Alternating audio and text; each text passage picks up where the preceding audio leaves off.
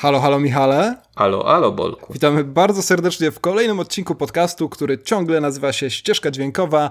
Michał, jak zachęcisz naszych słuchaczy do tego, żeby zostali z nami dzisiaj zaledwie przez półtorej godziny? No dzisiaj dużo o mm, świeżynkach. No nie wiem, czy takich świeżynkach, kiedy ten podcast wyjdzie, ale na pewno gdy o nim rozprawiamy. Tak. Y, gdy rozprawiamy o tych świeżynkach, czyli o nominacjach oscarowych więc to na pewno warto. Poza tym u nas yy, naziści i papiści. O, to tak, tak mogę, mogę zachęcić, tak? O, oczywiście, ja od razu puściłbym ten odcinek i to na 14 różnych urządzeniach. Yy, od, od razu powiedzmy, że i o nazistach, i o papieżach rozmawiamy bez spoilerów. Także czy widzieliście filmy, czy nie, warto z nami te półtorej godziny spędzić. Już brzmi jak taki okropny telewizyjny zapowiadacz, więc po prostu zapraszamy. Słuchajcie. Zapraszamy.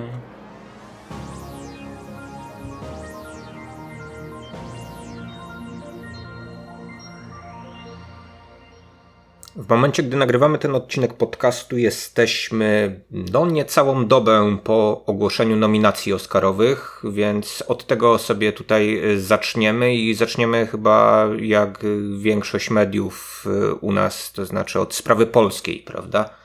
Boże Ciało z nominacją. Wszystkie, wszystkie media. Nie wiem, czy jest jakiekolwiek medium interesujące się jakimkolwiek tematem, które nie wspomniało o nominacji Bożego Ciała, e, ale to bardzo dobrze. To jest e, świetny temat. Naprawdę. Michał, cieszysz się? E, cieszę się. Bardzo się cieszę. Cieszę się, choć jestem zaskoczony tą nominacją. Mhm. Może nie powinienem być, ponieważ tych nominacji trochę nazbieraliśmy. W tej dekadzie no już cztery, tak, jeśli dobrze liczę. W tym jeden, jeden Oscar. E, no i, i z tego powodu no, zaskoczony być nie powinienem, natomiast no, zaskoczony jestem, że nominowany właśnie został e, taki film. E, bardzo się cieszę, że Boże Ciało w ogóle zostało wytypowane jako polski kandydat do Oscara. Od tego, tak, od tego to... zacznijmy. Już się, już się zachwycaliśmy tą decyzją, bo miało jednak sporo takiego bardzo nieciekawego e, grona konkurentów, więc na szczęście, na szczęście wreszcie wybrano rzeczywiście film, który można nazwać najlepszym albo prawie najlepszym polskim filmem zeszłego roku. Mm. Także no, gratulacje za rozsądną decyzję, droga komisja. No właśnie i po tych wszystkich y, nominacjach e, historycznych, znaczy filmów osadzonych w naszej, filmów, tak. w naszej przeszłości y, niespecjalnie chlubnej, w końcu mamy nominowany... Albo, albo nie naszej, bo E, Faraon to nie nasza przyszłość, ale... Aha, no to e, tak aż tak, daleko wybiegłeś. Ja myślałem tylko o tych ostatnich naszych nominacjach, tak mhm. od, y, od Katynia mniej więcej, tak licząc. Czyli o tej mhm. erze, erze, erze nowożytnej, prawda? W, ta, w, ta, w, tak zwanej wolnej Polsce, chociaż nie wiem, czy to już wolna Polska Katyń. No, mniejsza, mniejsza o, o, o nomenklaturę. E, w każdym razie, no, w końcu mamy właśnie film e, osadzony współcześnie, opowiadający o trochę innych e, problemach niż właśnie problemy z okupacją, czy też totalitarną władzą komunistyczną i, i, tak. i, i, i, i tak dalej. Co wskazywałoby na to, że Akademia być może dostrzega, że polskie kino, a przynajmniej niektórzy twórcy w polskim kinie potrafią y, opowiadać także tematy y, bardziej uniwersalne. Tak, tak, tak. No to jest e, rzeczywiście znakomita wiadomość, e, że po pierwsze, no już pierwszą tą znakomitą wiadomością było to, że udało się nakręcić świetny film o takich e, bardzo bieżących problemach i tematach, nawet jeżeli z nie wszystkimi mierzy się w taki dla mnie satysfakcjonujący sposób, no to jednak ciągle jest to znakomite kino. No i świetnie, że, jak, że udało się jeszcze nie tylko nakręcić ten film, ale jeszcze coś z nim zrobić na takiej arenie międzynarodowej, bo co prawda on został dostrzeżony na ważnych festiwalach, ale nominacja do Oscara kapitalna rzecz. Nominacja, która pewnie nie skończy się nagrodą. Myślę, że będziemy mieli powtórkę z Romy zeszłorocznej, e, bo w tym przypadku film Parasite e, też nominowany jest e, do najlepszych filmów, zarówno filmów międzynarodowych, jak i, jak i niemiędzynarodowych, po prostu filmów. No tak, para, Parasite zebrał już worek nagród od przeróżnych krytyków amerykańskich i oczywiście Oscara nie dostanie. Mówię oczywiście dlatego, że Oscary no, są częścią tego przemysłu hollywoodzkiego, prawda? I kogóż będą nagradzać no tak. akademicy, jak nie y, swoje własne wytwory w języku angielskim zrealizowane w Hollywoodzie, y, mniej lub bardziej hollywoodzkie, to znaczy mieliśmy już takie niespodzianki jak Moonlight w tej dekadzie, no ale nie spodziewam się e, powtórki jakiejkolwiek, a skoro Roma była takim filmem, który mógł dokonać przełomu wręcz bukmacherzy wieszczyli, że y, zdobędzie, zdobędzie ten film Oscara i to się wtedy nawet nie udało. Wygrał, wygrał film jak najbardziej konserwatywnie zrobiony i e, narracyjnie zgodny właśnie z tym, co Hollywood wcześniej nam oferowało. No to tym bardziej teraz nie spodziewam się, że koreański film w tej głównej kategorii pokona nie, nie. inne filmy, natomiast no, dostał sześć nominacji, w związku z czym jest jakby murowanym kandydatem także w tej kategorii, która e, od niedawna nazywa się e, film międzynarodowy. E, tak, aczkolwiek no, fajnie jest myśleć o tym właśnie w tych nomen omen kategoriach, że jak dostał w innym dziale oscarowym, jakie są synonimy do kategorii, to wtedy pewnie dostanie rzeczywiście za ten najlepszy film, aczkolwiek w tym roku wydaje mi się właśnie, że Akademia się wykazała kilkoma takimi dość dziwacznymi niekonsekwencjami. To się, co, się w sumie dość często zdarza, ale ciekawe jest to, że zarówno Małe Kobietki, jak i Historia Małżeńska mają nominacje i za najlepszy film, i za aktorów, i aktorskie nominacje, ale ani Greta Gerwig, ani Noah Baum, Baum, Baumbach nie mają nominacji za reżysera, prawda? I czy, czy też za najlepszą reżyserkę, czy najlepszego reżysera, więc y, zawsze takie rozpady w tych kategoriach w przypadku nominacji Akademii mnie szczególnie fascynują, bo wydawałoby się, że jednak jedna kategoria powinna jednak ściśle wiązać się z inną, y, a tymczasem, tymczasem no, nie. ale to też trochę wynika, wiesz, z tego rozszerzenia głównej kategorii, tego, że tam nie mamy no tak, pięciu tak, tak, filmów, tylko w tym momencie no, mamy dziewięć, to mnie jakoś yy, wciąż niebywale A, dziewięć, rzeczywiście. zdumiewa i chciałbym, żeby tak, tak, kto, ktoś mi odpowiedział na pytanie, dlaczego tych filmów jest dziewięć znowu, bo yy, w zeszłym roku z tego co pamiętam też było dziewięć, a nie dziesięć. Jedyne wytłumaczenie, jakie sobie tutaj znajduję, to takie, że ładnie to wygląda na różnego rodzaju infografikach, w tym tych przedstawionych na tym ekranie oscarowym, że tak można tak, sobie trójki na tak, trzy, po, po, święta trójca. poustawiać, ale wielokrotność. Może ktoś tam e, ma po prostu jakąś nerwicę natręt związaną z liczbami i tak dalej, więc e, decydują się robić w ten sposób. E, jakieś szczególne zaskoczenia? Ja powiem od razu, kto jest największym zwycięzcą tych nominacji. Największym zwycięzcą tych nominacji jest Netflix. Jak być może nasi słuchacze zdążyli już sobie sprawdzić, bo wspomniałeś, że właśnie niecałą dobę temu były te nominacje. Odcinek jeszcze za jakiś czas się pojawi, więc to jest właśnie taka bieżączka w wykonaniu podcastu Ścieżka Dźwiękowa, ale Netflix ma aż 24 nominacje, także opłaciło się wylać to może po prostu niemoralne morze pieniędzy na te wszystkie filmy, choć pewnie większość pochłonął Ir Irlandczyk z 10 nominacjami bodajże, żeby dostać rzeczywiście, no prześcignąć Disneya i innych, co prawda ledwo, ale jednak 24 no tak, nominacje to ale, jest bardzo Ale rozmawialiśmy sprawa. już o tym jakiś czas temu, że takiemu Disneyowi kompletnie na nominacjach, może nie kompletnie, ale specjalnie na nominacjach Oscarowych nie zależy. Natomiast, no bo oni są od zarabiania pieniędzy przede wszystkim, a nie budowania prestiżu. Natomiast bardzo na tym prestiżu zależy teraz Netflixowi, który właśnie próbuje budować swoją e, pozycję w rozkręcających się wojnach streamingowych, tym, że oni są właśnie no nie tylko dostarczycielami, e, brzydko powiem, kontentu e, w ilościach no, przechodzących e, ludzkie pojęcia, przynajmniej zdolność do ogarnięcia tego kontentu przez pojedynczy umysł, ale też, że są w stanie dostarczyć te treści w takich no także przedziałach, w takich szufladkach, które moglibyśmy określić jako, jako kino artystyczne, czy jak to ktoś kiedyś próbował mówić kino środka, coś o czym Hollywood y, y, zapomniało, bo Hollywoodowi się to przestało opłacać w pewnym momencie. Hollywood poszedł w to y, rozgraniczenie, w tą dychotomię blockbustery i tanie kino niezależne. No a tutaj Netflix i także inne portale streamingowe również pewnie będą to robić. No, zaczęły, zaczęły przejmować tych twórców z nazwiskami, którym zależy na tak zwanym właśnie dojrzałym kinie za te kilkadziesiąt milionów e, dolarów e, robionym. No i to jest wszystko konsekwencja Tak, no tutaj... Mhm. Tutaj warto wspomnieć, że dosłownie zaraz po zeszłorocznych Oscarach, bo w styczniu 2019 roku Netflix oficjalnie już przyłączył się do MPAA, czyli Motion Picture Association of America, e, czyli do tej właśnie grupy trzymającej władzę z Disneyem, e, wtedy jeszcze Foxem, teraz nie wiem jak to wygląda, tymi wszystkimi Paramountami i tak dalej, więc e, rzeczywiście no, można mieć jeszcze jakieś wątpliwości, jeżeli jest się Pedro Almodovarem, czy ma sens nominowanie Netflixa, ale wydaje mi się, że nie. O jednym z tych filmów, który zebrał też kilka nominacji, będziemy sobie dzisiaj, dzisiaj rozmawiać. Jakieś jeszcze takie uwagi na gorąco, no, Michał, po, tych, po tych nominacjach? Największy... Cieszysz się, że Joker dostał 11 nominacji? Twój ulubiony film? E, no, czemu zawsze polaryzujesz tutaj sądy w taki, w, w, taki sposób. Ja wiem, że lubisz wystawiać jedynki i dziesiątki na Filmwebie, tak? Filmom, Tylko które to są dwie oceny, jakie podobały znam. bądź nie podobały, ale ja trochę innymi kategoriami na kino patrzę.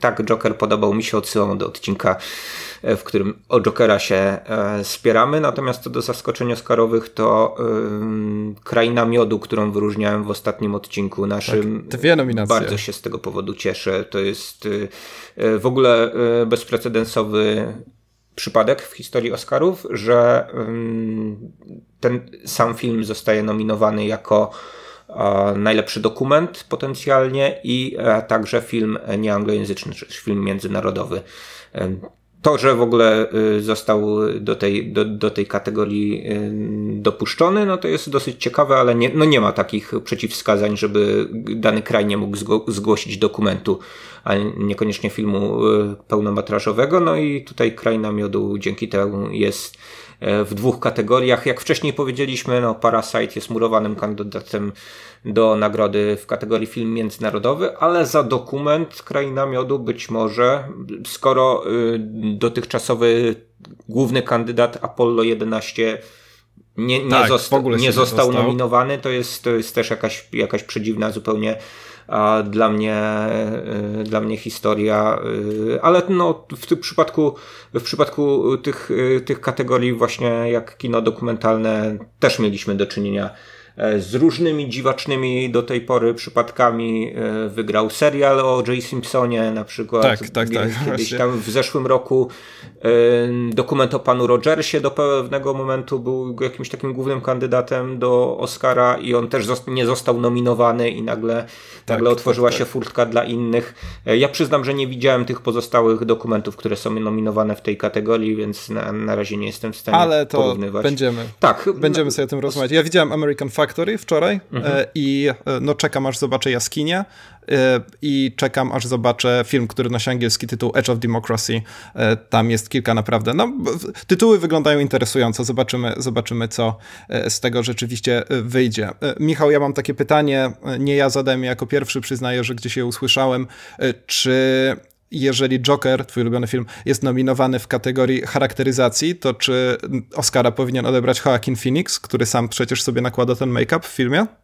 Mm, no ale chyba nie nakładał sobie jednak za każdym razem sam, tak? Nic o no tym no nie, nie wiem, jest dowód na wideo może się będzie kłócił o to, jak już wyjdzie z więzienia, e, czy, czy, czy dostanie. Mm, no oczywiście tutaj powraca e, jak, jak co roku problem e, tej um, różnorodności wśród nominowanych i w tym roku to o tyle, o tyle dziwi, że chyba do tej pory Akademia nie miała po prostu aż tak wielu kobiet, reżyserek, spośród których mogłaby wybierać. No Greta Gerwig nie dostała tej nominacji za reżyserkę, co jak w podobnie jak w przypadku Baumbacha uważam za zupełnie dziwaczny zabieg, e, ale w tym roku to była jeszcze Lorenz Cafaria, Lulu Wang za, e, za Farewell, um, Mariel Heller przecież, e, która zrobiła właśnie ten Beautiful Day in the Neighborhood, za którego co chyba Tom Hanks dostał, dostał nominację, tak? Więc rzeczywiście dość, dość sporo tych nominacji było, a jednak wszystkie zostały zignorowane, także jest to faktycznie przykre. I jest jeszcze jeden taki film, który można już oglądać na legalu na Netflixie, który został całkowicie pominięty i ponoć jest to skandal. Jest to film Uncut Gems. Nie wiem, jaki jest e, polski tytuł. E, Chyba Braci nie będzie innego tytułu niż taki. Okej, okay, za, tydzień, za tydzień powinien być na Netflixie, no to być może... Już wydaje mi się, że już jest w ogóle. Nie, wydaje a mi może, się, że... A może jest tylko w katalogu, tak? Bo dzisiaj sprawdzałem i mi wyskoczył, ale, ale może, może tak, rzeczywiście. W każdym razie na pewno sobie o nim porozmawiamy, bo dużo czytałem o tym, że Adam Sandler powinien dostać tutaj nominację albo nawet od razu Oscara za e, najlepszego aktora. E, ja żałuję trochę, że w muzyce e, pominięto muzykę do filmu Monos, którego jeszcze nie widziałem, ale muzykę słucham sobie, muzyki słucham sobie regularnie, leżąc na podłodze w środku nocy. E, nie, nie, nie wiem jeszcze, jak ona zgrywa się z filmem, ale żałuję, że taka nominacja się nie pojawiła. Żałuję też, że Midsommar nie dostał nominacji za muzykę, ale to już. No to sporo, sporo, sporo, sporo tych, Wielu rzeczy żali twoich, tak? tak filmowych. Tak, tak. Willema Defoe żałujesz po raz kolejny? Bo ja. A, rzeczywiście, tro, nie, nie zwróciłem uwagi na to. Trochę jego, jego. Lighthouse dostał nominację za zdjęcie, prawda? E, tak, no ale tak, tutaj tak, ale tak, niestety, niestety aktorskiego wyróżnienia e, nie mamy. No a świetnie by się Willem Defoe gdzieś tam, gdzieś tam wpasował pomiędzy te wielkie nazwiska, no bo w tym, w tym roku to w zasadzie w zasadzie na drugim planie jeszcze, jeszcze większe nazwiska chyba niż na, na, na pierwszym, chociaż nie wiem, czy to jakoś można można różnicować e, sobie w ten sposób, bo kategoria tak, to znaczy... aktor drugoplanowy, czyli od Hanksa do Hopkinsa, tak, czy od... E, Właśnie fantastyczne są te nominacje. W kategorii aktor drugoplanowy to już ktoś zwrócił uwagę jakąś grafiką, która podróżuje po Facebookach i innych złowrogich internetowych okolicach, że mamy tak, mamy tutaj Toma Hanksa, Antoniego Hopkinsa, Ala Pacino, Joe, Joe Pesciego i Brada Pitta, także mm. takie nominacje, które moglibyśmy 20 lat temu równie dobrze zobaczyć, a nawet jeszcze jeszcze dawniej, także jest to, e, jest, jest to rzeczywiście dość zabawne. A co do wywołanych jest... przez ciebie no, mhm. parytetów, czy też właśnie y, większego zróżnicowania, no to tutaj y, trudno jest mi cokolwiek powiedzieć więcej, dlatego że ani nie widziałem filmu Grety Gerwig, ani nie widziałem Pożegnania jeszcze, a tak naprawdę no, nie widzę jakichś, jakichś innych e, mocnych kandydatów, e, wśród których można byłoby rzeczywiście, e, rzeczywiście wyróżnić no, te reżyserki, o których wspomniałeś mhm. i podobnie jeśli chodzi o o mocne role e, osób e, o innym kolorze skóry niż, e, niż biała, to też nie widzę jakichś, jakichś mocnych kandydatów, ale może to znowu wynika z tego, że właśnie rola Akwafiny na przykład w Farewell jest, jest znakomita, ale ja tego filmu, filmu jest, nie, jest znakomita.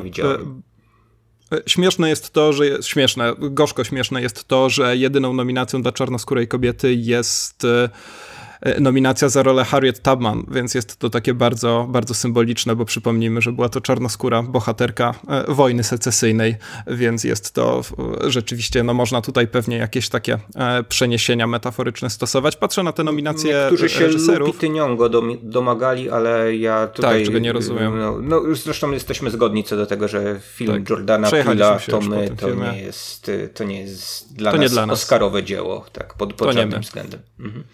E, tak, e, no to może takie e, ostatnie pytanie, bo przypominamy, że naszym drogim słuchaczom przypominamy sobie też nawzajem, że zrobimy sobie taki odcinek już bardziej podsumowujący te wszystkie filmy, kiedy je przede wszystkim obejrzymy, bo no nie widzieliśmy między innymi nowej Grety Gerwig, ale z tych filmów, które do tej pory widziałeś i które są nominowane za najlepszy film, który ci się najbardziej podobał?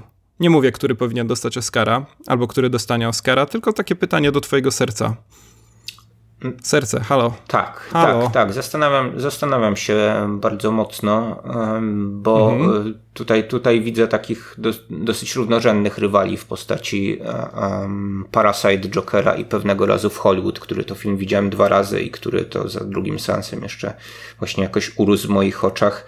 E, no więc liczę na to, że sam Mendes pogodzi e, tych trzech kandydatów i E, I 1917 okaże się jeszcze lepszym filmem od, od, tych, od tej trójki, chociaż uważam, że no ten zestaw jest, e, jest bardzo dobry spośród tych filmów, które widziałem, no a nie widziałem tylko właśnie Małych Kobietek i 1917.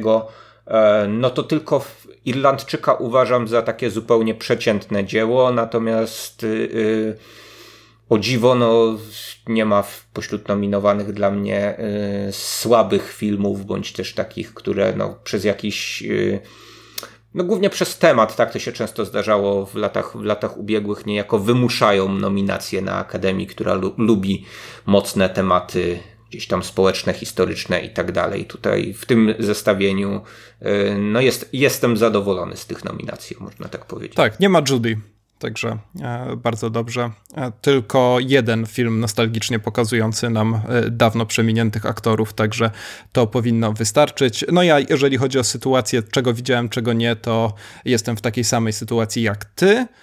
I ja z kolei Jokera wymieniłbym ewentualnie na historię małżeńską, ale najbardziej skłaniałbym się w stronę Parasite i Once Upon a Time in Hollywood. Także zobaczymy, zobaczymy co z tego wyjdzie.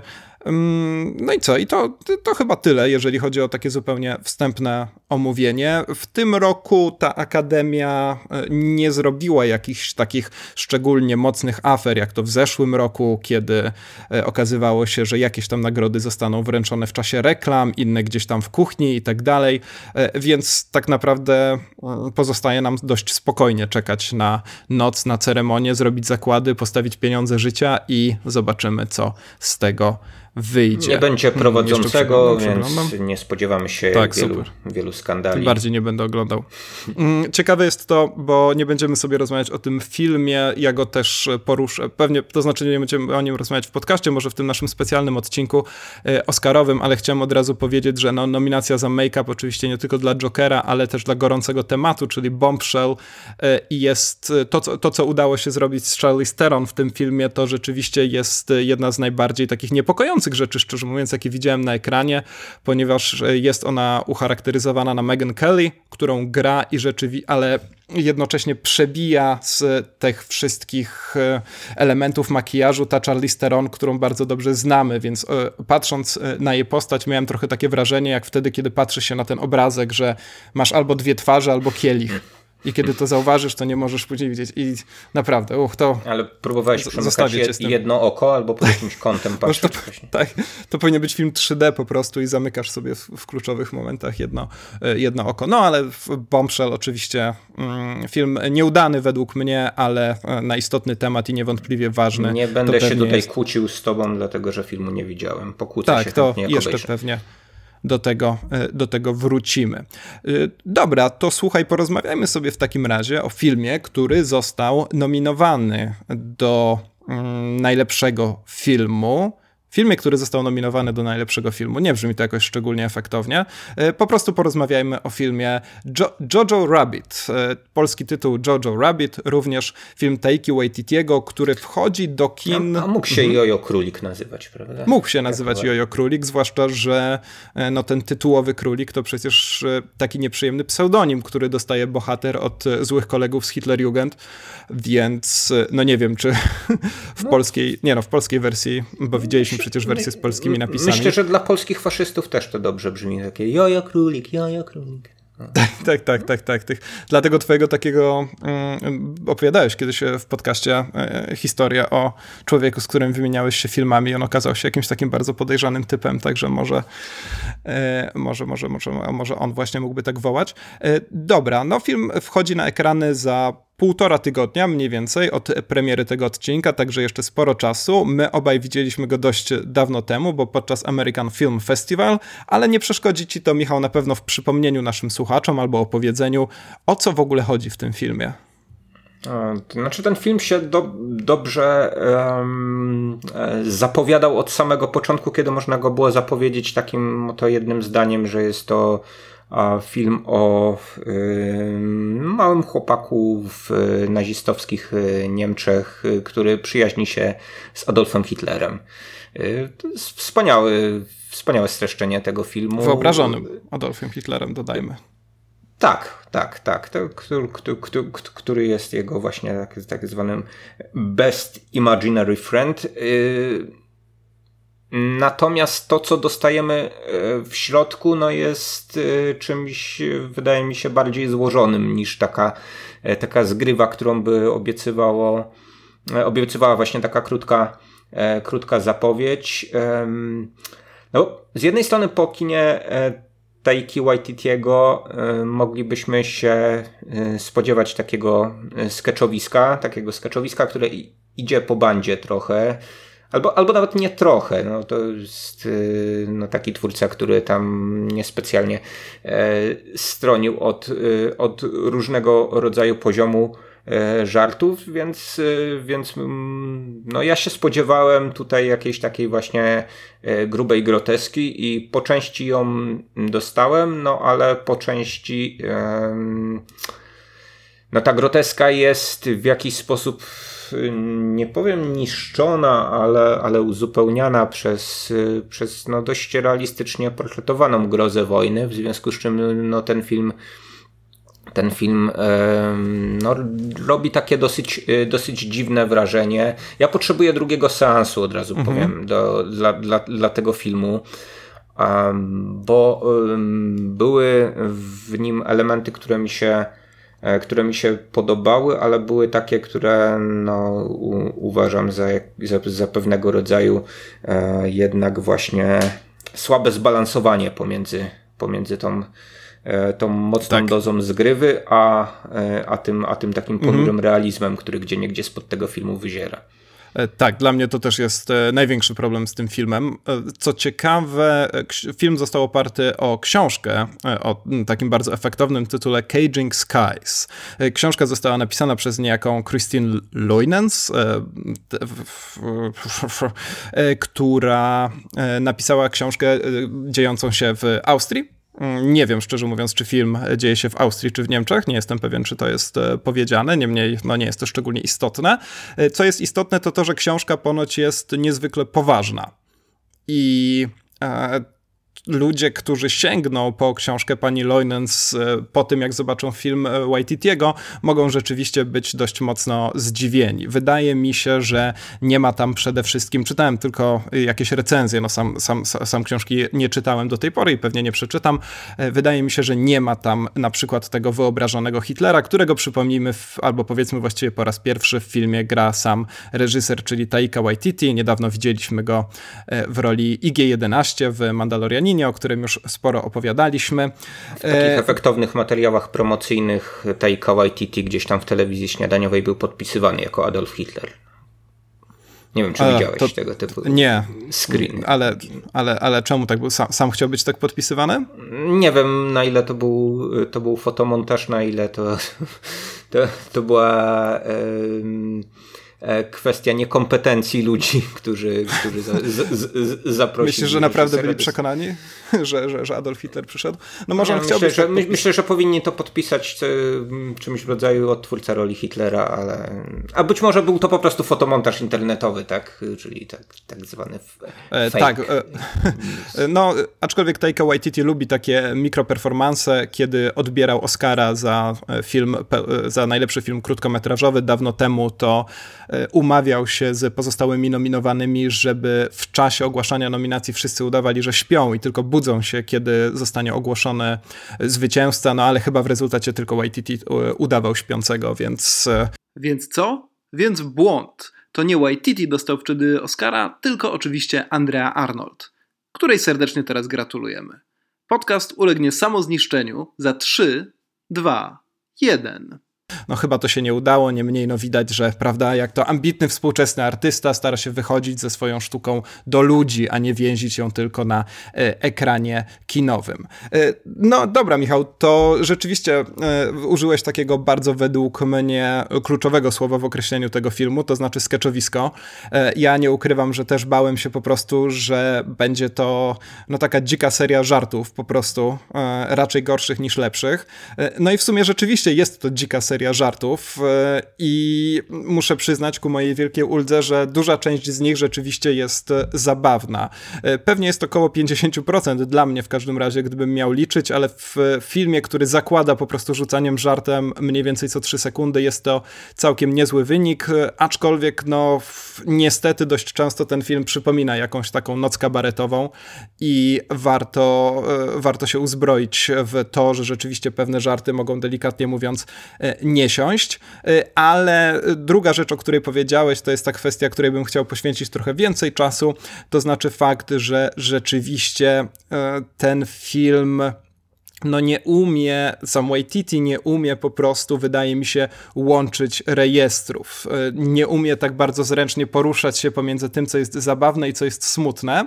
I problem z Jojo Rabbitem chyba jest taki, że tu jest, mamy ton albo wesoły, albo poważny. Mamy albo świat, który wypełniają raczej niegroźni naziści, Y, których trudno brać na poważnie i trudno rzeczywiście czuć tę grozę wojny, po to, żeby na moment, zwłaszcza w kulminacyjnej, pewnie takiej najmocniejszej, nie kulminacyjnej, ale takiej najmocniejszej scenie tego filmu, y, żeby nagle krzyknąć po prostu do widza, ej, naziści byli jednak okropni i później znowu wrócić do tego wyluzowanego, chciałoby się powiedzieć, niewinnego tonu. Więc to jest taki problem, który ja rzeczywiście mam z tym filmem, aczkolwiek no nie przekreśliło mi to jakiejś tam pewnej satysfakcji z seansu.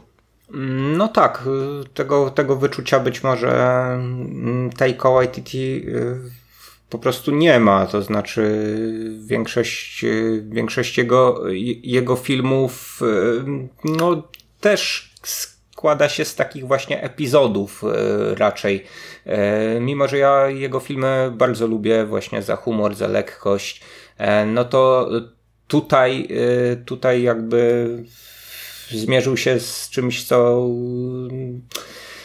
no co jest wyjątkowo ciężkim tematem i oczywiście mógł, mógł, mógł sobie tutaj puścić lejce i popłynąć na tej, na tej satyrze, no ale próbował czegoś, e, czegoś więcej, tak? On próbował mm, nie powiem moralizować, no bo trochę, trochę, trochę w tym filmie jest tego też, to znaczy, mm, no bo to jest, y, to jest w sumie do pewnego stopnia opowieść o dojrzewaniu, która jest no właśnie jakąś taką opowieścią Arebur, tak? Mamy tutaj chłopca, który E, który w zasadzie dorasta w takim środowisku, które ma go wyszkolić do tego, żeby, żeby być dobrym, dobrym nazistą. On, on, on, on też jakby do tego dąży, tak? To jest jego generalnie marzenie, cel i, te, i, i, i tak dalej, no ale różnego rodzaju wydarzenia, które, e, które go spotykają i które, które towarzyszą mu w jego najbliższym e, otoczeniu, no uczą go, że może właśnie nie tędy życiowa droga, tak? Więc on musi jakoś gdzieś ten swój właśnie wektor wartości wartości tam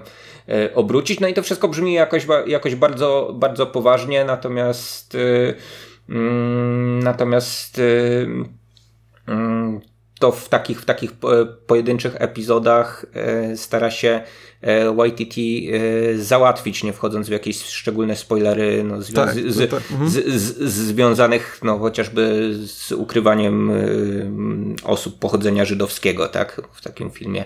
E, oczywiście nie uciekniemy także od, od, od takiego tematu. No i jeśli chodzi o jakąś taką, nie wiem, linię rozwoju postaci na przykład, no to w takie klocki też wydaje mi się YTT nie jest specjalnie e, specjalnie dobry. No on jest, on jest dobry tak. w pisaniu jakichś takich wyrazistych epizodów z no, zabawnymi postaciami, albo biorącymi udział w zabawnych wy wydarzeniach. Aktorsko tutaj jest, jest wszystko, wydaje mi się, e, jak należy. No też dowód na to mamy w postaci chociażby nominacji dla e, Scarlett Johansson. Mamy do, bardzo dobrego twórcę głównej roli. No natomiast y, y, no nie uważam, że ten film... No tak, ale Scarlett Johansson dostała za historię małżeńską, a nie za... Dostała dwie nominacje w tym roku, nie wiem czy to przeoczyłeś. Aha, bo tam było, aha, okej, okay, rzeczywiście, bo to była za drugoplanową. Mm. A, rzeczywiście, rzeczywiście, mm, okej. Okay. Tak. O, no, nie wiedziałem. O, to a propos ciekawych kwestii z nominacji z poprzedniego tematu, to to jest tak, ciekawa kwestia tak, podwu- w takim razie. podwójnie nominowana, czy, na, czy zas, z, zasłużenie podwójnie, to, mm, to, to, to, to nie wiem, być może ta nominacja za historię małżeńską by wystarczyła, natomiast tutaj też, też gra całkiem nieźle. E, za to uważam, że właśnie ta nominacja za scenariusz adaptowany jest, jest nominacją na wyrost w stosunku, w stosunku do tego filmu, który, który nie do końca te E, rejestry łapie jak należy. O tak. tak, no ja mam taki problem z YT Team, który zresztą ty wyraziłeś przed chwilą, że no, on ma właśnie duży problem z opowiadaniem o właśnie jakichś zmieniających się, rozwijających postaciach, czy w ogóle z opowiadaniem takiej e, porywającej historii. No, e, Tora Raban Baroko ogląda się całkiem nieźle, bo tam rzeczywiście dużo się dzieje i ma fantastycznych aktorów z ogromną charyzmą, którzy po prostu dużo robią, robią i dużo biegają po ekranie, e, ale pamiętam na przykład Hunt for the, Hunt for the Wilder People, ten jego Dzikiełowy. trzeci no, tak chyba łatwiej film. może. Jak to się nazywa po polsku? Dzikie, dzikiełowy, tak po polsku łatwiej. Dzikiełowy, tak? Tak. No, to, no to pamiętam, że na tym filmie się w pewnym momencie niesamowicie zacząłem nudzić po prostu, ponieważ no bardzo bawiły mnie sceny z tym e, chłopcem i wszelkie komiczne sytuacje, w których Mhm. on się znajdował albo które on prowokował, czyli bawiły mnie po prostu pojedyncze skecze,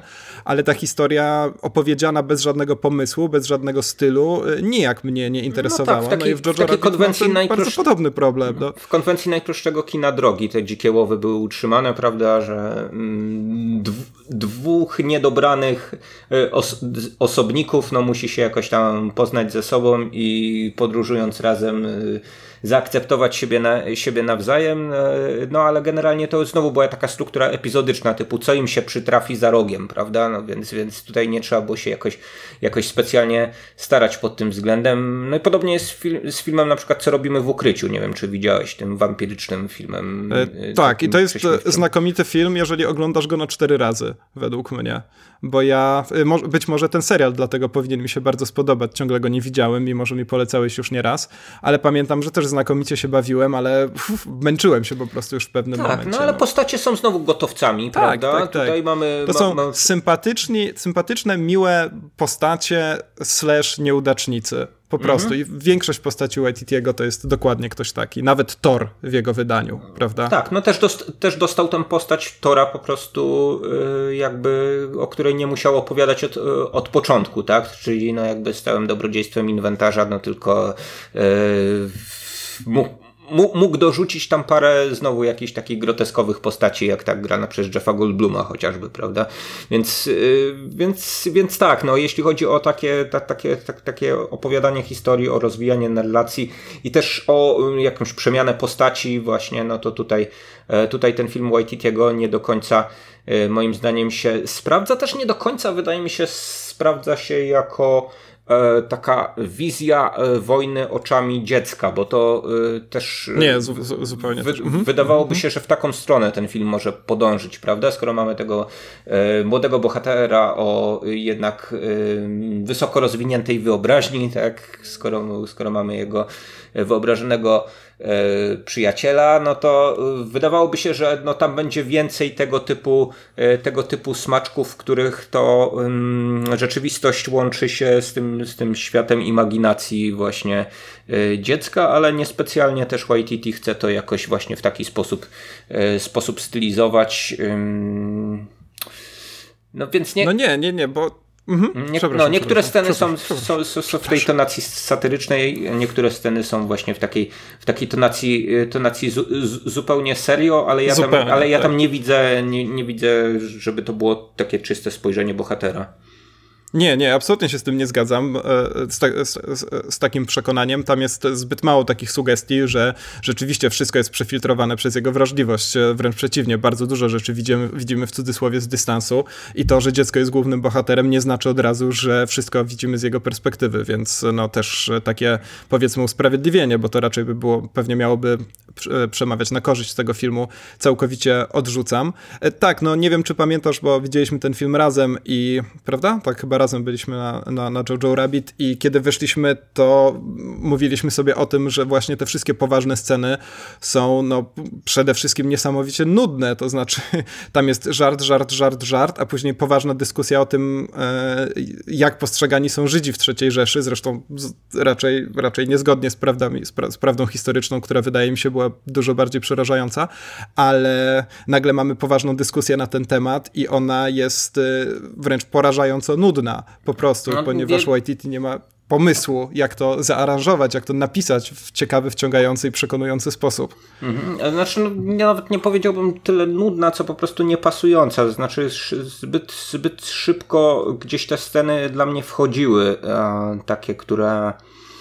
No nie możemy tutaj spoilować, bo jesteśmy jeszcze przed premierą, ale które właśnie mm, mm, no, średnio pasują do, do, tych, do tych scen, które, które widzieliśmy e, wcześniej, no a te sceny właśnie takie w tonacji satyrycznej, no to w niektórych przypadkach e, już są, e, są bardzo blisko takich, takich właśnie sketchów Saturday Night Live, prawda? Bardzo, te- te- tak, takie scen- w których on by się chyba czuł najlepiej, Te- te- naprawdę, tak- on Waititi. Zwłaszcza, zwa, zwłaszcza te sceny, kiedy yy, no mamy większą ilość aktorów o potencjale komicznym, prawda, na małej przestrzeni. No, mam na myśli ten, te, te, te sceny, sceny ze szkoleniami tych młodych, młodych adeptów na, nazizmu, czy gdzieś tam na, na, na basenie rozgrywającymi się. No, one, one, one po prostu średnio mi pasują do całej reszty, a y, to też nie jest tak, że mm, moim zdaniem właśnie Waititi, nie wiem, mm, potknął się o tak wielki temat, no, który jakoś właśnie trudno y, w ogóle w taki, w taki sposób ujmować i że on tutaj jakoś, nie wiem, przecierał szlaki i tak dalej. E, no bo mieliśmy i takie filmy jak Bękarty Wojny, ale też takie mhm dużo mocniej słodko-gorzkie opowieści, jak y, przede wszystkim Życie jest piękne Roberto Beniniego i Pociąg życia Radu Michajlanu i ja bym te filmy tutaj y, stawiał jako takie właśnie do konfrontacji z y, Jojo Rabbitem. Ja przyznam, że tych filmów też nie widziałem już no, kilkanaście lat chyba, tak? Oglądałem je gdzieś w okolicach ich e, kinowej premiery. E, Życie jest piękne, jest dalece bardziej znane, no bo to znowu taki oscarowy e, tak, sukces tak, tak, nie, niesamowity i bardzo, tak, bardzo, bardzo niespodziewany dla tego włoskiego komika, który no, nakręcił, nakręcił, no, można powiedzieć, taką baśń trochę o tym, jak, jak ojciec stara się w obozie E, w obozie zagłady ocalić e, niewinne spojrzenie swojego małego synka, tak, na, na, na to, co się wokół niego, wokół niego rozgrywa, no i no, wciąga go w taką, w, taką, w taką grę, w której się trzeba tam tak. ukrywać. Nic, przed, nic nie pamiętam z tego filmu, bo cały czas płakałem. Nic nie widziałem. Pamiętam tylko jakieś dźwięki z seansu, po prostu. E, ale widziałem go też w okolicach premiery, więc to było ile właśnie? No właśnie, ale, ale mam, mam, mam, mam, mam bardzo dobre wspomnienia. Być może ten film no, z dzisiejszej perspektywy no, wydałby mi się zanadto sentymentalny. Ja tak? myślę, że bo, tak by było. Bo jednak mhm. takie zarzuty też, y, zwłaszcza ci europejscy krytycy stawiali wówczas, e, wówczas Beniniemu. Natomiast y, no, jakieś takie wspomnienie mam tego filmu jako, jako filmu e, dość e, spójnego, utrzymanego przynajmniej właśnie w jakiejś takiej konsekwentnie realizowanej i wymyślonej dobrze jako, jako właśnie taka koherentna całość e, tonacji, w związku z czym e, w związku z czym tutaj można powiedzieć, że można, e, mamy do czynienia z jakąś właśnie taką jednolitą wizją reżyserską. Podobnie jest z filmem Pociąg Życia. Nie wiem, czy widziałeś ten film. Nie, nie, nie, nie widziałem Pociągu Życia. No to jest film o, o społeczności żydowskiej, która postanawia w obliczu Holokaustu w roku 1941 przebrać się za, e, za nazistów y, i e, tym tytułowym pociągiem e, uciec do, do Palestyny. Więc znowu mamy do czynienia z jakąś taką maskaradą, przebieranką, znowu mamy do czynienia właśnie z, z jakimś łączeniem tego, co komiczne z tym, co bardzo dras- być albo nie być. drastycznie poważne. Mm, no poniekąd y, też, ale też, też bardzo dobrze właśnie ten film rumuńskiego reżysera Radu Michajlanu e, wspominam i aż mi teraz trochę wstyd, że sobie nie odświeżyłem tych filmów przed tym seansem, ale niestety doba ma 24 godziny, a tydzień Trzeba ma tylko oglądać 7 dni. filmy nominowane do, do mm, Oscara. Tak, tak, ale to gdzieś tam wpisuję na, swoje, na swoją listę że, że potrzeba jest tak odświeżyć oba, oba te filmy. E, tak, no Jojo Rabbit, co ciekawe, jest filmem bardzo kontrowersyjnym. Rzeczywiście zbiera jakieś takie bardzo skrajne oceny. Mm, I głównym takim zarzutem jest to, jak się zorientowałem czytając kilka recenzji, przygotowując się do naszego nagrania, że nie ma tam właśnie tej grozy wojny, że naziści są raczej nieudacznikami niż rzeczywiście faktycznym zagrożeniem. E, I wszystko to zostaje właśnie podsumowane właśnie jakimiś takimi dość banalnymi stwierdzeniami o tym, że nazizm można bez większego problemu wyplenić. E, ja z, rzeczywiście zgadzam się z tym, że przez większość tego filmu rzeczywiście grozy wojny tam nie ma i wszystko jest, e, z wyjątkiem może faktu, że no jedna z postaci siedzi cały czas gdzieś tam pod schodami, czy w jakiejś innej komórce, więc e, samo to w sobie już może nam sugerować wystarczająco dużo, e, ale też widzę, że Waititi rzeczywiście się bardzo stara tę grozę wojny tam wprowadzić, no tylko rzeczywiście mu to po prostu nie wychodzi. no ale też, ciebie... też trudno, mhm. żeby ta groza wybrzmiała, jeżeli tak jak mówię, ona, no zresztą wspominałeś też o tym, że ona po prostu się pojawia w pojedynczych scenach, które są poprzedzane tak, długimi, długimi komicznymi pasusami, prawda? Tak, albo spacerami po parku, nad jeziorkiem gdzieś tam i tak dalej. No więc... więc, nawet, nawet jeżeli mamy tę ukrywającą się postać, no to no, no, no to, to są takie jakby wiesz, wy, wyimki z dziennika Anny Frank wmontowane w No tak, tak w właśnie, inny, to jest w inny film. bardzo bezpośrednie nawiązanie. W pewnym momencie. Tak, tak, tak, absolutnie. I to według mnie niestety nie, nie, działa, także przez e, no, dość e, istotne fragmenty tego filmu miałem rzeczywiście pewne jakieś takie wrażenie odklejenia. E, no i jeżeli chodzi o ten najbardziej emocjonalny moment, to jest według mnie on tak fatalnie wyreżyserowany, że po prostu no, nie poruszył mnie w żaden sposób, zwłaszcza to, w jaki sposób reżyser stara się nas doprowadzić do tego momentu, no to jest jakiś taki filmmaking 101 naprawdę i to mi się rzeczywiście nie podoba podobało. Zresztą w ogóle jako reżyser Waititi się tak średnio sprawdza. Bardzo mnie zdziwiła ta nominacja Johansson do Oscara za rolę właśnie w Jojo Rabbit, ponieważ według mnie ona tam niemal nie jest reżyserowana i nie wie za bardzo co robić, nie wie nawet z jakim akcentem ma mówić. E, więc e, no to już chyba jakaś jej pozycja w Hollywood po prostu sprawiła, że dostała jeszcze no, wiesz, ona taką bonusową nominację. Do, do, tej pory specjalnej pozycji wśród y, y, członków Akademii nie miała, dlatego że niespecjalnie chętnie ją y, chciano no, nie nominować. Mówię, że... mhm.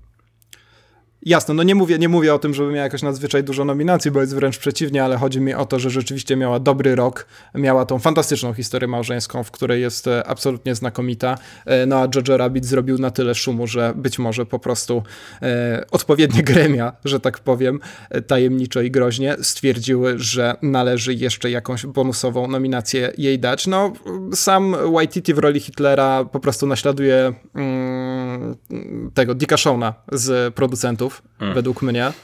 I no, nie podoba mi się szczególnie ta jego rola. Nie jest to ani szczególnie oryginalne, bo rzeczywiście miejscami jest to po prostu kopia tego aktora, który, o ile dobrze pamiętam, producentów e, występował pod pseudonimem LSD. Znaczy, to nie pseudonim, to były chyba po prostu jego zupełnie autentyczne inicjały.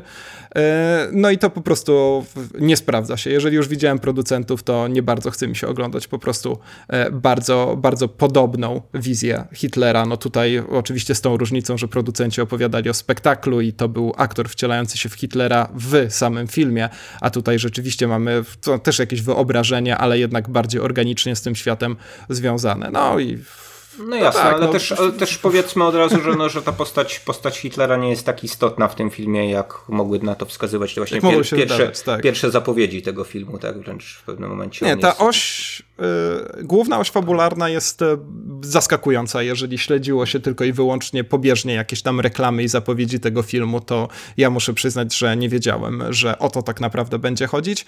Y, I sam ten pomysł, y, nie zdradzając dokładnie o co chodzi, choć bez przesady, bo to już mam wrażenie, że omija pomijamy po prostu jakiekolwiek elementy fabuły w wielkim strachu, ale sam pomysł na tę historię, że mamy rzeczywiście takiego e, dzikiego fanatyka, o którym gestapowiec e, w jednej z lepszych scen tego filmu rzeczywiście mówi, że chciałbym, żeby e, więcej dzieci podzielało twój ślepy fanatyzm. E, rzeczywiście ten ślepy fanatyk powoli gdzieś tam te klapki z oczu zdejmuje, no to to jest, to jest oczywiście ładna historia, tylko że tak jak mówiliśmy, no ten progres postaci zmiany Waititiego są nakręcone nakręcone w tak mm, nieinteresujący, pozbawiony jakiejś ciekawej wizji sposób, że zdecydowanie łatwiej chyba po prostu śledzić kolejne skecze, a część z nich jest naprawdę zabawna, więc no tak, no to czemu po, nie? Ponarzekaliśmy bardzo mocno i teraz powiem, że to jest właśnie dosyć przyjemny film do oglądania, tak na, na, na tak. do tego I, i powiem też, że no, jeżeli nawet y, YTT niespecjalnie może zwraca uwagę na a tych dorosłych aktorów, no to wydaje mi się, że trochę z dziecięcymi aktorami chyba musiał popracować, bo jednak, y, y, jednak tutaj właśnie Roman Griffin Davis, tak już właśnie przeczytałem nazwisko tego. Czy to jest ten z Mrocznych Materii? Hmm, a tego nie Czy wiem. to jest... Prawdę mówiąc, nie sprawdziłem filmografii tego, tego chłopca, ale, ale nie widzę, żeby coś w tej filmografii miał poza Jojo Rabbitem.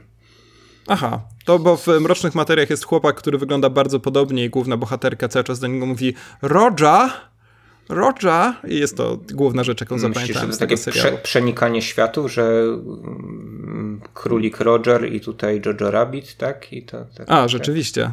No, tego, wszystko widzisz. Te, tego typu rzeczy. No, więc wracając jakby do tematu, to znaczy wydaje mi się, że tych, y, z tymi młodymi aktorami Waititiemu się jakoś wyjątkowo dobrze a, pracuje. Być może no, po prostu dobiera tak zdolne dzieci tylko i wyłącznie do, do tych swoich filmów i niespecjalnie z nimi e, za dużo musi robić, ale z tego, co swego czasu e, wspominał mm, no chyba Alfred Hitchcock o tym mówił, tak, że z, z, dzie z, z, dziećmi i zwierzętami się najgorzej pracuje, więc on wolałby unikać i jednych, i jednych i drugich, a tutaj no jakby mamy kolejny po dzikich łowach dowód na to, że gdzieś właśnie na pierwszym planie Waititiego e, no właśnie taki, taki młodociany bohater radzi sobie świetnie. On jeszcze nakręcił taki, taki film, który się nazywa Boy. To też nie jest przetłumaczone, nie wiem czemu. On, czyli Waititi, tak? W 2010 roku.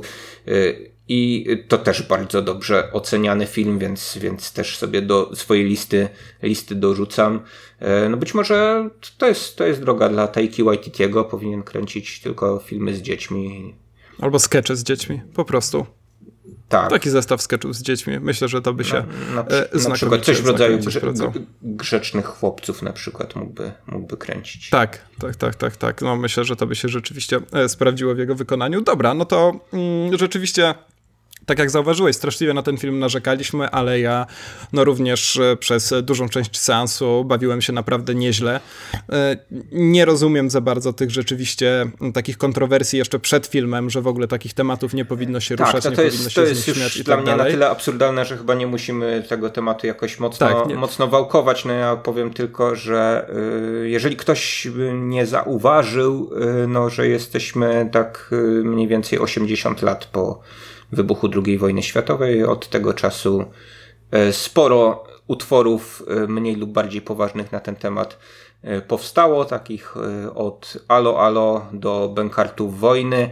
I, i, no i wydaje mi się, że no be, be, bez przesady od tego jest kino, od tego jest sztuka, żeby też budzić różnego rodzaju kontrowersje, wbijać kij w mrowisko, ale tutaj nawet, y, nawet tego no, bym się jakoś nie doszukiwał specjalnie.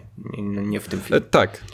Tak, tak, tak. No i też e, nie do końca rozumiem te zarzuty, że YTT rzeczywiście popisałby się jakąś nadzwyczajną odwagą, nie gdyby śmiał się z dyktatora martwego od prawie 80 lat, tylko e, na przykład ze wszystkich e, współczesnych problemów w polityce i tak dalej. No tutaj dodajmy, że nazistów ciągle mamy bardzo dużo wszędzie wokół, co nie przestaje mnie zadziwiać, więc temat jest niestety jak najbardziej aktualny, tylko z trochę większą gracją, z jakąś większą decyzyjnością, może albo z jakimś stylem takim charakterystycznym, który, który wykracza po prostu poza dobry timing przy opowiadaniu czy pokazywaniu lepszych czy gorszych żartów. Po prostu.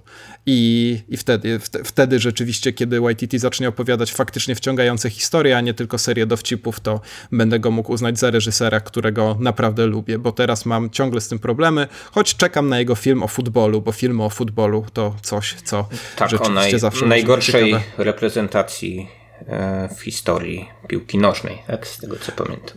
No, tylko że tu, ben, czy tu będą jakieś takie żarty, że napastnik nie trafia w piłkę i tak dalej? No, Myślę, że boję się- będą tam grubi ludzie przewracający się na piłce. Tak? To, jest, to jest zawsze Albo- śmieszy. Tak, tak, tak. Albo grube dzieci, żeby po, po pierwsze jest to również śmieszne, a po drugie bardziej rzeczywiście gdzieś tam bliżej tych e, wrażliwości e, naszego, naszego reżysera. Dobra, e, No to ja też zostawmy panu go. Waititiemu życzę uznania z twojej strony i tak, innych, to jest innych ważne sukcesów. dla ludzi. To no. jest ważne dla ludzi, żeby... I innych pomniejszych sukcesów jako. Pomniejszych, tak, tak, tak. E, no zresztą tutaj e, w najnowszych nominacjach e, Jojo Rabbit dostał nominację za najlepszy film, ale za najlepszą reżyserię już nie. Dobra, Michał, to co? Przejdźmy sobie do kolejnego filmu, który dość, no może nie tak intensywnie, jak niektórzy się spodziewali, aż tak mocno się nie rozpychał, ale jednak jakąś tam rolę w ceremonii będzie, będzie, będzie odgrywał, czyli filmu który nie nazywa się Dwaj papieże, tak jak mi się ciągle wydaje, tylko dwóch papieży. Mhm. Ale to się ciągle tak samo odmienia, nie? Mm, ta, tak, Oczy... tak, tak, tak. Tak, dobrze. E, no, to mam nadzieję, że e, nasza dyskusja o tym filmie, wbrew temu niezbyt zachęcającemu początkowi, jednak pójdzie niemal tak gładko jak dyskusja Benedykta XVI oraz e, E, chciałem powiedzieć cesarza, niewiele się pomyliłem, papieża Franciszka. E, ja tutaj powiem, że bardzo czekałem na ten film, bo w ogóle czekam na jakieś filmy, najlepiej fabularne, o Benedykcie XVI, czy po prostu takie, w których Benedykt XVI odgrywa mm, dużą rolę, ponieważ we wrześniu zeszłego roku już po raz pierwszy odwiedziłem Watykan i to, co mnie tam najbardziej zszokowało, to taka narracja na temat e, najnowszej historii papiestwa, którą prowadzi się się w przemyśle no, pamiątkarskim. Sprzedawałeś, sprzedawałeś ją nawet na łamach tego podcastu. Tak? Tutaj ci A, przerwę, jest, żebyś jest, dwa razy tych samych anegdot Jestem nie, wzruszony, nie że, że pamiętasz. Ale to tego skończę, bo to jest jedno zdanie. Benedykta XVI nawet na magnesie nie ma. Więc e, myślę, że jest to postać rzeczywiście e, bardzo, e, bardzo intrygująca. No, sam się z tego teatru wyautował, tak powiem. Tak, ale myśl, myślisz, że kiedy odchodził z funkcji papieża, to zaznaczył żadnej twarzy na magnesie.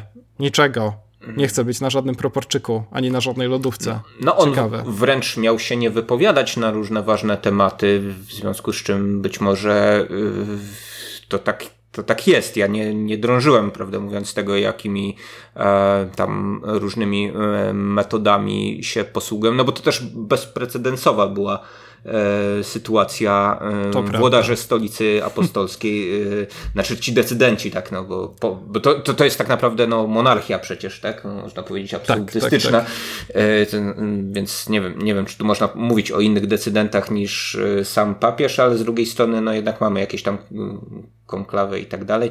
Dobra, nie będę wchodził w te teologiczne rzeczy, na których, na których się nie znam dość, że y, być może rzeczywiście jest tak, że y, oni w jakiś sposób wymazali y, Benedykta XVI, nie powiem w ogóle z historii Watykanu, ale, ale, ale, ale z tego, że może promocyjnie i marketingowo to nie jest najlepsza postać, żeby ją gdzieś tam przed turystami y, przypominać, że oto, o, to jest ten człowiek, który no, nie wytrzymał do końca swojej kadencji tak, na, na urzędzie. Tak, niekoniecznie ktoś by chciał jeść stalerza z twarzą Benedykta XVI na przykład. E, dzisiaj... żadnego bym nie chciał, prawdę mówiąc. Z żadnego papieża byś nie chciałeś. E, dzisiaj Nawet przeczytałem... O, widzisz, e, to już kontrowersyjnie, mój drogi, ale dobrze. E, ostre, ostre opinie w tym podcaście padają tylko. E, dzisiaj przeczytałem na Onecie, że Benedykt XVI wbił Franciszkowi otwarcie nóż w plecy. Duch rozpadu został uwolniony z butelki po siedmiu latach ziarna samozniszczenia, które Benedykt XVI sam zasiał, nalegając na przyjęcie tytułu, wydały plon. Przepraszam, tytułu Papa Emeritus który, który pisarz fantastyczny, to, mm, to, to wspaniałe zdanie Piekara czy Ziemkiewicz sformułował? Nie, to e, Frankfurter Allgemeine, Allgemeine Zeitung w tłumaczeniu jakiegoś polskiego e, dziennikarza, a chodziło o to, że Benedykt XVI no, podkreślił nierozerwalny według niego związek pomiędzy kapłaństwem a obowiązkiem wstrzemięźliwości płciowej. No i stwierdziłem, że to sobie zanotuję, no bo dzisiaj będziemy opowiadać o filmie, na którym oni się niby dogadują, a warto pewnie na początku dodać, że oni się chyba nigdy nie dogadywali i większość e, tych scen, które widzimy w filmie, jak nie wszystkie, w których oni się tam gdzieś e, klepią po pleckach, jedzą sobie pizzę, e, brudzą pizzę, tą kaplicę sykstyńską i tak dalej, zostały, zostały wymyślone. A zostały wymyślone przez człowieka, którego już kiedyś wyzwałeś na pojedynek niemalże na antenie tego podcastu, ponieważ przez Antoniego McCartena Powiedz nam kilka słów o scenarzyście Antonim McCartenie. Nie wiem, czy mi się chce znowu wywoływać jego imię nadaremno. Tak? Jest, to, jest, to, jest to człowiek, który no, tak jak David Goyer stał się w pewnym momencie e, nie wiedzieć czemu, e, w zasadzie poprzez swój staż, można tak powiedzieć, e, tak zwanym specjalistą od kina superbohaterskiego, no tak Antony McCarten stał się specjalistą od kina biograficznego, no pisze takie mierne biopiki jak Teoria Wszystkiego, Bohemian Rhapsody czy, czy Czas Mroku, no i teraz, i teraz napisał dwóch papieży, którzy i tak uważam, że to jest, to, to, to jest na, na najlepsze dzieło do tej pory. Absolutnie. Tak. McCartena, tak, on tutaj coś, coś, coś w końcu, w końcu był w stanie coś mu się udało. sprzedać, tak, przynajmniej kilka dobrze napisanych dialogów. E, no to co takiego udało ci się kupić od Antoniego McCartena? Jak oceniasz? Znaczy, może, może zacznijmy od tego. E, ten film mhm. oczywiście jest dostępny od, od jakiegoś czasu. Powiedzieliśmy, przedstawić, przedstawiliśmy jego dwóch bohaterów, ale nie zarysowaliśmy czasu, kiedy to się rozgrywa, prawda? No bo e, to jest chyba dosyć istotne, że to Prawda. spotkanie spotkanie pomiędzy, pomiędzy Franciszkiem a Benedyktem XVI, no to jest y, jeden z momentów historycznych, które, które są w tym filmie y, uchwycone, natomiast y, no, kluczowe tutaj na samym początku jest to, że no, w momencie, gdy mm, umarł Jan Paweł II, mm, konklawę biskupów miało, miało do wyboru w zasadzie jakby takie dwie opcje, to znaczy opcję bardziej konserwatywną i opcję reformatorską e, w kościele katolickim. Zdecydowali się na tą opcję konserwatywną, którą utożsamiał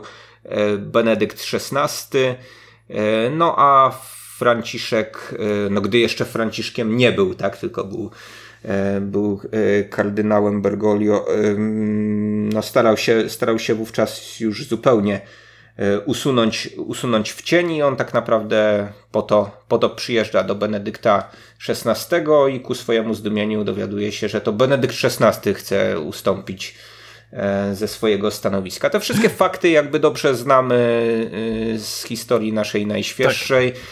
natomiast na ich kanwie, no tak jak tak jak powiedziałeś tutaj y, mm, scenarzysta Antony McCarten i reżyser Fernando Meirelles e, no, starają się e, mm, rozsnuć no, jakąś taką, taką fantazję na temat tego, co za tymi zamkniętymi murami Watykanu tam się mogło, mogło dziać między tymi jakże różnymi postaciami, przynajmniej jeśli patrzymy na ich wizerunek medialny.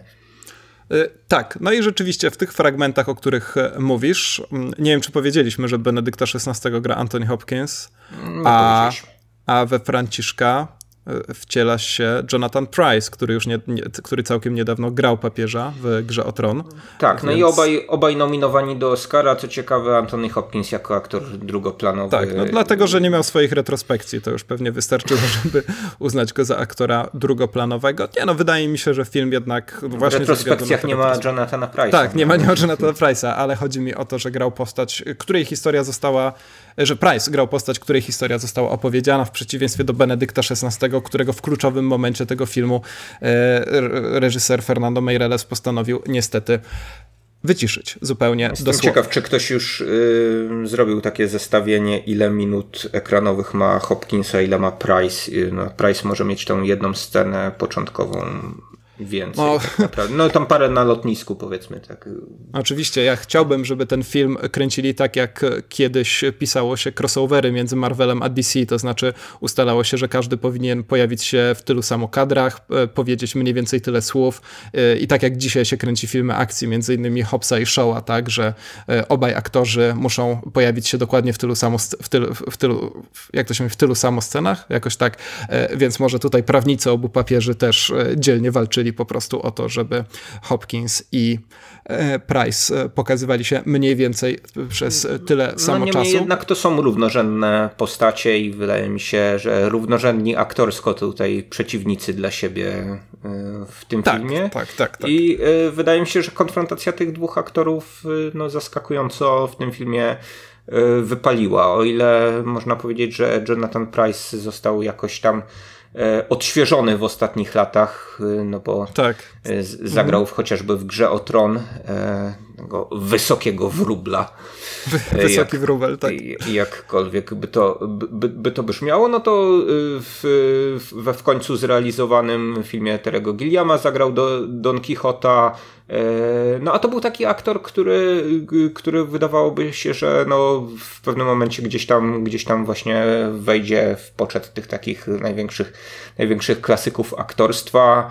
No w, latach, w latach 80. znowu go Terry Gilliam w zasadzie jakoś tak wylansował przede wszystkim chyba e, mhm. film, filmem Brazil. E, no a potem ten Jonathan Price gdzieś się tak trochę, trochę błąkał po różnych E, po różnych produkcjach mniej lub bardziej udanych, nawet w G.I. Joe zagrał prezydenta w pewnym momencie.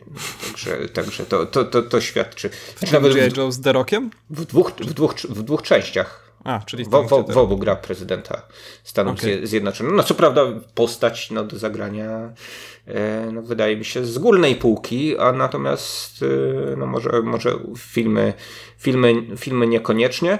E, no teraz Antonego Hopkinsa to przedstawiać rzecz jasna nie trzeba. E, wydawało mi się z kolei, że to jest aktor, który w pewnym momencie zaczął grać już na jakimś takim zupełnym autopilocie i widać było jego no, takie pamiętamy go z Westworld, prawda? Tak, tego, że nawet... To jest koszmarny. Gdzie, gdzie nawet kwestii chyba mu się nie chciało specjalnie uczyć. E, rozmawialiśmy o Westworld i mówiliśmy wtedy, że Anthony Hopkins po, podejrzanie często zerka w dół, tam gdzieś, tak. gdzie pewnie ma notatki y, z tego, co ma za chwilę, za chwilę wymamrotać pod nosem. Y, no a tutaj tutaj właśnie wydaje mi się, że nie wiem, czy obecnie. Ja, teraz już wiemy, że oszczędzał siły na ten film, po prostu. Rola życia, tak? Rola nie, życia, chyba no? Hannibal Lecter. Chyba, Hannibal jednak, Lecter jednak, jednak zdecydowanie, ale ale tej drugiej części życia, no to na to na pewno ten film, bo, bo jest rzeczywiście Hopkins znakomity zupełnie. Powiedziałeś właśnie o tych dialogach, w które wydają się bohaterowie i że rzeczywiście wtedy ten film jest najlepszy. No i rzeczywiście tak jest. To znaczy ten film najznakomitszy jest wtedy, kiedy rzeczywiście po prostu e, obserwujemy, kiedy Price i Hopkins się ze sobą wspierają, dyskutują, czy w końcu rzeczywiście poklepują się po plecach albo nawet w pewnym momencie tańczą tango. E, I Problem polega na tym, że ten film przestaje działać za każdym razem, kiedy chociaż na ułamek sekundy chce być czymś innym. Tak mi się wydaje. To znaczy, za każdym razem, kiedy no, chociażby oglądamy którąś z tych retrospekcji, to e, popada ten film w taki jakiś nieprzyjemny banał, takie dość e, jakieś banalnie przedstawione ciągi przyczynowo-skutkowe, charakterystyczne właśnie dla tych klasycznych, powiedzmy w cudzysłowie, scenariuszy e, biopikowych McCartena i nie rozumiem, czemu kiedy projektuje się film przede wszystkim z tak dwoma wielkimi postaciami granych przez, granymi przez dwóch tak wielkich aktorów, to zdejmujemy z nich kamerę chociaż na moment. No, wydaje mi się, że jednak te wszystkie dodatkowe sceny są okrutnie niepotrzebne i dość mocno zaburzają mój e, zwykle pozytywny odbiór tego filmu. No tak, dlatego że tutaj od razu powiedzmy, czego dotyczą te retrospekcje, to znaczy no, dotyczą przeszłości kardynała Bergoglio, y, który to no, najpierw, y, najpierw jako y, świecki obywatel, potem jako, jako ksiądz no, został uwikłany w takie smutne czasy dla, dla Argentyny, kiedy to rządziła junta wojskowa, no i e, w pewnym momencie poszedł na współpracę z tą E, z tą wojskową e, huntą, więc można powiedzieć, że e, ten film w jakiś sposób też próbuje mm, rozliczać Franciszka z tego, co on tam był w pewnym momencie oskarżany, no ale robi to dosyć właśnie nieudolnie w serii tych takich właśnie retrospekcji kolorowanych to odpowiednio do epoki. Tak, tak, tak, tak. Jakoś, jakoś, jakoś, jakoś właśnie tak, e, tak barwionych, jakby to było kino klasyczne hollywoodzkie sprzed lat 50 przynajmniej. No i wydaje mi się, że to, to czymś, czymś zupełnie, zupełnie niepotrzebnym e, w tym filmie, e, który który to też był oskarżany na przykład o to, że właśnie on unika opowiadania o wielu problemach, no, które tak toczą jest. dzisiejszy Kościół, e, który unika. No, stara się Niektórzy no, skrajnie negatywnie nastawieni do tego filmu odbiorcy uważają, że to jest w ogóle jakaś taka propagandowa reklama e, Watykanu, mhm. że tak naprawdę mamy do czynienia z prezentacją tego, że no przecież w Watykanie cały czas e, trwa jakaś dyskusja na temat tego, jak Kościół ma wyglądać i oczywiście są różnego rodzaju stronnictwa, mm, mniej lub bardziej e, konserwatywne, ale jednak no, ten film pokazuje, że no, można usiąść do wspólnego stołu i się dogadać. E, no, ale wiele sygnałów e, takich, które na co dzień do nas dopływają, no, świadczy o czymś zupełnie przeciwnym, tak? To znaczy, o tym, że no jest, jest dosyć mocna opozycja wobec, wobec papieża Franciszka, no też w naszym kraju, tak, mamy do czynienia z... Tak, w komentarzach typu, na prawicowych portalach. Z, z tego typu hierarchami. E, pytanie, czy można właśnie brać y, na tapet tutaj dwu, dwie takie postacie, które są postaciami jednak jak najbardziej współczesnymi. W przeciwieństwie właśnie do tego Hitlera z Jojo Rabbit, E, mhm. postaciami, które przynajmniej jedna z nich jest w jakiś sposób dalej decyzyjna, no, w bardzo duży sposób, tak, w bardzo mocny sposób, jednak, jednak Franciszek no, jest taką postacią, do której się odwołuje wielu ludzi na całym świecie, no, także, tak, tak, także mm, którzy przywódcy się z nim e, liczą albo liczyć, e, liczyć powinni. No i pytanie, czy możemy sobie w taki sposób właśnie fantazjować o o tych postaciach, y, których życiorysy nie są w jakiś sposób zamknięte, tylko mm, ewoluują.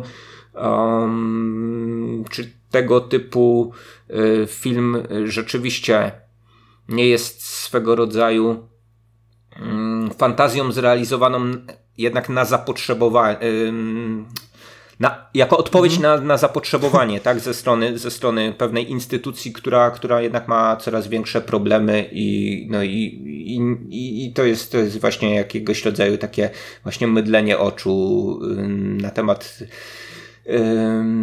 taki, o którym no nigdy niespecjalnie dużo będziemy będziemy wiedzieli, dlatego że te tajemnice Watykanu są dosyć mocno strzeżone i to jak, y, jak przebiegają tam różnego rodzaju rozmowy pomiędzy hierarchami, no to nie wiem, czy ktoś nam kiedykolwiek to nagra, ujawni albo zaprezentuje. Tak, tak, tak. To jest jak tajemnice z zakulis produkcji disneyowskich Gwiezdnych Wojen, e, niemal z równą pieczołowitością strzeżone. E, ja ogólnie rzecz biorąc nie mam problemu z tym, żeby kino czy jakiekolwiek inne teksty kultury rzeczywiście opowiadały mi o takiej zupełnej współczesności z autentycznymi postaciami. No pamiętam, kiedy bardzo zazdrościłem Anglikom Królowej, w której pojawiała się postać Tony'ego Blaira, który wtedy przecież jeszcze e, był premierem Wielkiej Brytanii, więc e, ja jestem wielkim zwolennikiem takich rozwiązań. No tutaj pewną kwestią rzeczywiście, która No tak, no ale Tony Blair nie był, przepraszam, że ci przerwę, na jakąś mhm. główną postacią królowej królowej, to po pierwsze. Nie, po, nie, po drugie mieliśmy ale królowa jakiś... też wtedy była królową yy, i, i ciągle jest swoją mm -hmm. drogą. Yy, ale ja też nie, jakby nie przygotowywałem się z porównania, porównywania tego filmu do, do królowej i też nie o to mi chodzi absolutnie. Myślę raczej yy, ogólnie o tej idei, żeby kino opowiadało dosłownie o tym, co jest teraz na, twoim, na, na, ekranie twojego, twojego telewizora. no problemem jest rzeczywiście to, że tutaj zarówno McCartney, jak i Meireles no zdecydowali się rzeczywiście na opowiedzieć czystą fantazję, prawda?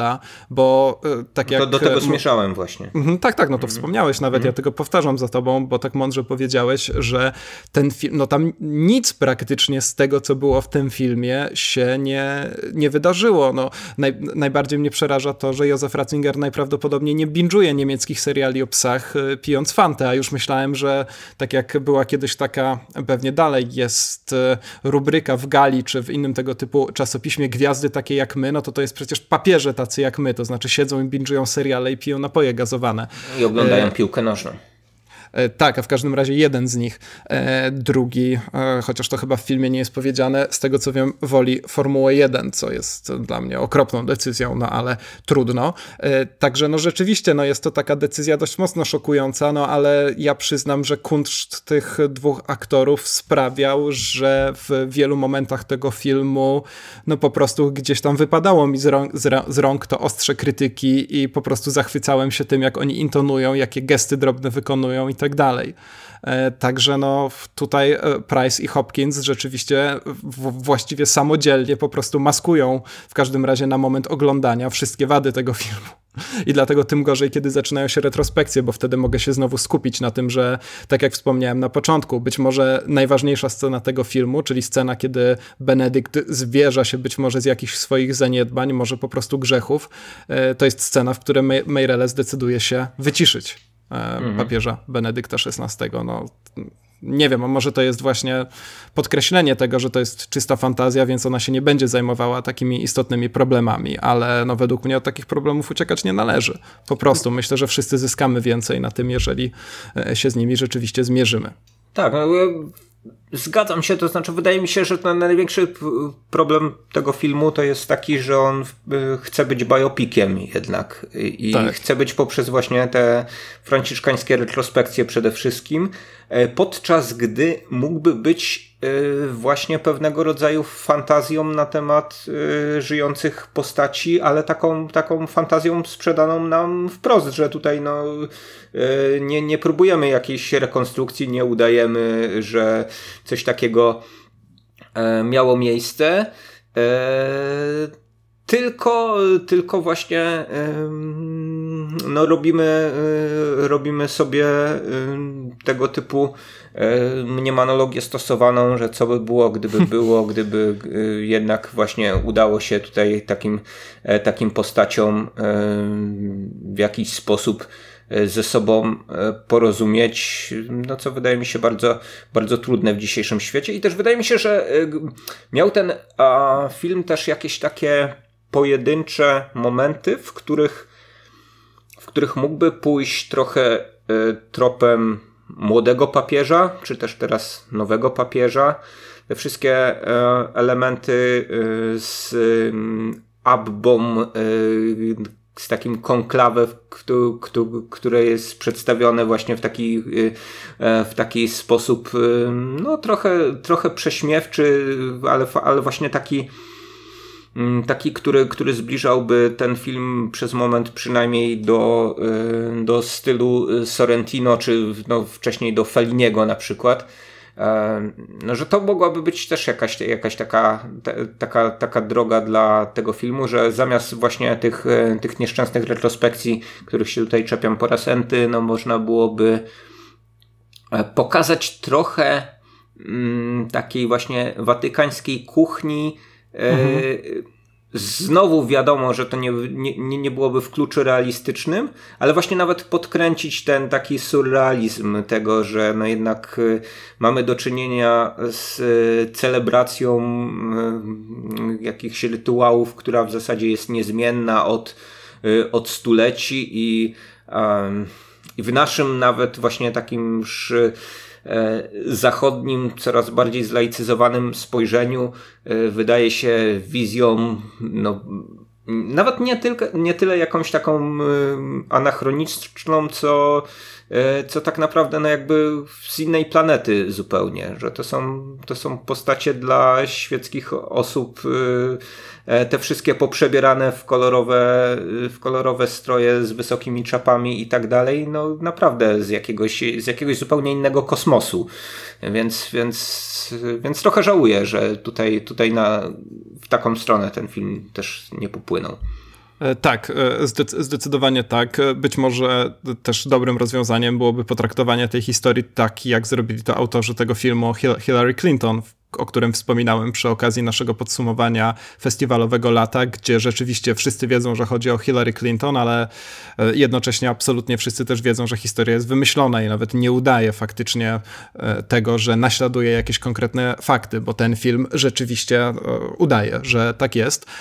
Jeszcze takim moim kolejnym zastrzeżeniem do tego filmu, nad którym nie mogę przejść obojętnie, są decyzje realizatorskie, jakie, po, jakie, jakie, jakie podjął reżyser.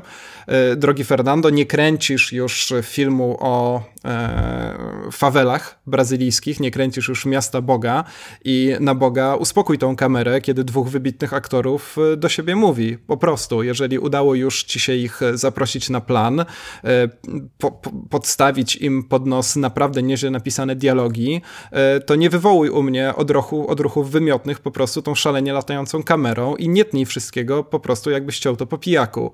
I naprawdę bardzo trudno mi się ten film oglądało momentami i nie rozumiem tych decyzji związanych ze zdjęciami i montażem. Naprawdę. No, to jest to... właśnie taki pozorowany realizm, tak, którego w tym filmie tak, nie powinno tak, być tak. zupełnie. To znaczy niektóry, niektórym twórcom wydaje się, że um, rzeczywiście jeżeli um, jeżeli ta kamera będzie gdzieś tam sobie pływać, to um, widz dozna uczucia, że a oto wchodzimy gdzieś tutaj e, pomiędzy. Tak, bo ja na co dzień też cały czas macham szychy, głową, tak, no. zamykam oczy w randomowych momentach e, i tak dalej, prawda? Tak, no to jest taka wizja realizmu, którą zresztą no Meireles jest jednym z twórców czegoś takiego, e, jak się właśnie 20 czy 30 lat temu kręciło właśnie tak zwane realistyczne filmy i to jest strasznie, e, strasznie denerwujące. Naprawdę no, a potem gdzieś do, do, doszliśmy do krawędzi e, tego typu stylu w e, pewnie opowieściach o Bornie, tak, które nie no, dość, że no, tak. trzęsły kamerą niemożebnie, to jeszcze były cięte w taki sposób, że już trudno było tak, no. cokolwiek no. percypować bez właśnie mdłości różnego typu. Ja się, ja się tutaj spodziewałem, że papieże zaczną do siebie strzelać po prostu, że w pewnym momencie Ratzinger powie załatwmy to jak mężczyźni i na przykład wyskoczy z jakimś high kickiem w stronę Jonathana Price'a, no bo rzeczywiście realizacja tego filmu sugerowała, że to zaraz się zmieni w jakiś no inna, film akcji. Inna, inna sprawa jest taka, że właśnie też niektórzy twórcy uważają, że to jest, że tego typu zabiegi służą zdynamizowaniu akcji, gdy mamy do czynienia z tematem, który który może być e, zbyt mało dynamiczny tak dla tak zwanego tak, współczesnego widza.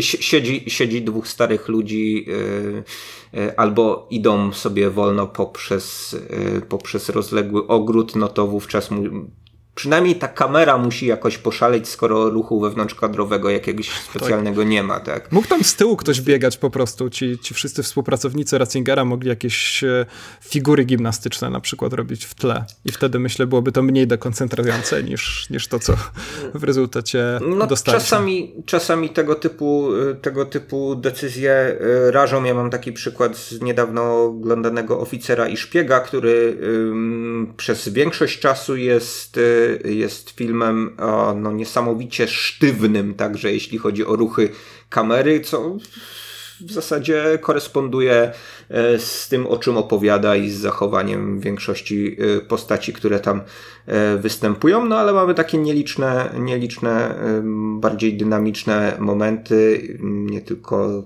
pojedynku, ale też właśnie zamachu, no i, i, i wtedy, i wtedy mm, filmie, w którym, w którym przez długi czas mamy do czynienia z takim właśnie niedzianiem się, nagłe wprawienie kamery w ruch, która gdzieś tam ma, ma mm, podążać za, za, za jakimś bohaterem, też raczej wytrąca z y, percypowania tej opowieści niż, niż sprawia, że no nie wiem, nagle podskakujemy na fotelu, bo to przecież właśnie mhm. zaczynają się prawdziwe, prawdziwe emocje. Tak. Więc, więc, więc wydaje mi się, no, że trzeba, trzeba balansować takie, takie rzeczy zawsze. Tak, przed tobą jeszcze dwa sezony sukcesji. Zresztą zachęcę cię do tego, czytając ci kilka cytatów z polskiego tłumaczenia, które miejscami naprawdę osiąga szczyty znakomitości, ale to później. Tam kamera po prostu robi cały czas takie gwałtowne najazdy, że w ogóle człowiek w pewnym momencie przestaje się orientować o co chodzi. Choć chodzi o pieniądze oczywiście, jak to e, w takim świecie. No to jak już mm. rozmawiamy tak na marginesie o różnego rodzaju ruchach kamery, to mhm. też niedawno byłem na filmie, który nazywa się y, Jak zostałem gangsterem y, z dopiskiem historia prawdziwa. Tak? A, uf, okay. Jak zostałem gangsterem to za mało. E, no i który, y, który to film wyraźnie pokazuje, jak bardzo na przykład niektórzy może mało wyrobieni jeszcze twórcy filmowi bardzo lubią swoje nowe zabawki i tam na przykład są takie, takie półobroty kamery z kolei, to, to, że tak po takim mm. łuku sobie sunie, sunie kamera, żeby tak mm, omieść całe, no tak, tak, tak. Ca mhm. całe pomieszczenie, no ale znowu to jest dosyć nawet efektowne i, e, i nie przeszkadzało mi to w pierwszej czy drugiej scenie, no ale jeżeli ktoś to robi dziesiąty raz w filmie, no to już widzę w tym jakąś taką straszną popisówę. No to jest właśnie trochę tak jakby e, właśnie pokazywał mi, że oto mam tutaj moją nową BMK i parę bączków zakręcę na, na, na, na ręcznym. No, patrz jak tu pięknie chodzi ta na, moja maszyna. E, Więc tak, no. zawsze, z, z, z, zawsze chodzi o to w filmie, no, żeby jednak dopasować, e, do, do, dopasować to, co wizualne do tego, co, E, co werbalne, a tutaj, tutaj wydaje mi się, że można było, wracając do dwóch papieży, zaufać aktorom. Tak, właśnie. Zaufać temu tekstowi. Zdecydowanie, zdecydowanie. To jest coś, co rzeczywiście psuje odbiór tego filmu. E, niemniej e, powtarzam, że no zupełnia, zupełna znakomitość obu odtwórców, obu papieży sprawiła, że o pewnych takich kwestiach, które sobie dzisiaj też tutaj podnieśliśmy, myślałem dopiero po seansie, bo no są, są zupełnie cudowni, nawet jeżeli te rozmowy, które prowadzą, to nie są jakieś głębokie dyskusje teologiczne, choć tutaj warto pewnie też pochwalić e, scenarzystę czy ludzi, którzy pracowali nad dialogami za kilka takich fajnych detali, które się pojawiają w tych rozmowach papieskich. E, na przykład e, dowiadujemy się, że Ratzinger nie zna, nie, nie zna zupełnie mm, Beatlesów, na co Jonathan Price, czy też, przepraszam, papież, papież, pan, pan papież Franciszek, jako przykład utworu Beatlesów podaje Eleanor Rigby, która jest przecież utworem tym księdzu, który traci wiernych i tak dalej, więc e, jest kilka takich e, fajnych detali naprawdę gdzieś tam schowanych pod tytułem Pozdro dla kumatych, tak zwane PDK. Tak, i to, no, więc i, i to, fajnie. To też jest dobre w tym filmie, że czasami niektóre sceny właśnie ci wybitni aktorzy załatwiają jakimiś chrząknięciami, pojedynczymi gestami. O, ile to, tutaj chrząkają dużo. Tak. Nie chodzi tylko o to, że mają jakieś e, efektowne punchliny rozpisane tam, tylko czasami po prostu czyste aktorstwo wychodzi na poziomie jakiegoś właśnie takiego e, gestu, mimiki, e, zagrania właśnie jakimiś onomatopojami i tak dalej, więc, więc za, to, za to szacunek dla obu panów i też nie uważam e, w przeciwieństwie do niektórych komentatorów, że to są właśnie jakieś nominacje na wyrost, że obaj oni wskoczyli do, do tego oscarowego kociołka z nominacjami. E, tak, no ja tutaj też absolutnie nie mam żadnych wątpliwości, że na te nominacje przynajmniej zasłużyli. E, chciałem teraz na koniec, bo wydaje mi się, że zmierzamy już e, do końca tej dyskusji, połączyć dwóch papieży z Jojo Rabbit pewną anegdotką. Mianowicie, jak pamiętasz, końcówka dwóch papieży opowiada o tym, to już jest chyba scena na napisach końcowych nawet, jak nasi bohaterowie oglądają finał Mistrzostw Świata Niemcy, Argentyna, możemy przeżyć to jeszcze raz, słynne pudło Iguaina i tak dalej. E, I ja oglądałem ten finał w Chile. Chciałem go obejrzeć w Argentynie, nie udało się, Chile było najbliżej Argentyny, jak mogłem się dostać. Nie, nie wpuścili cię, tak? Nie, nie, nie wpuścili mnie, powiedzieli trwa mecz, nie zajmujemy się teraz kwestiami granicznymi, ale oglądałem ten mecz w Chile i pan przede mną, kiedy Niemcy rozpoczynali jedną z wielu akcji tamtego wieczora, krzyknął Vamos Hitler! I był to najdziwniejszy okrzyk kibicowski, jaki słyszałem w życiu. No myślę, I to tyle. To po prostu antyargentyński okrzyk był. E, bardzo możliwe. To znaczy tak, no, e, nie dogadywali się, jak się dość szybko zorientowałem, e, szczególnie dobrze kibice chiliscy z kibicami argentyńskimi, więc tak, był to myślę przede wszystkim antyargentyński bardziej niż pro... Nie, zresztą nie chcę się nad tym krzykiem rozwodzić.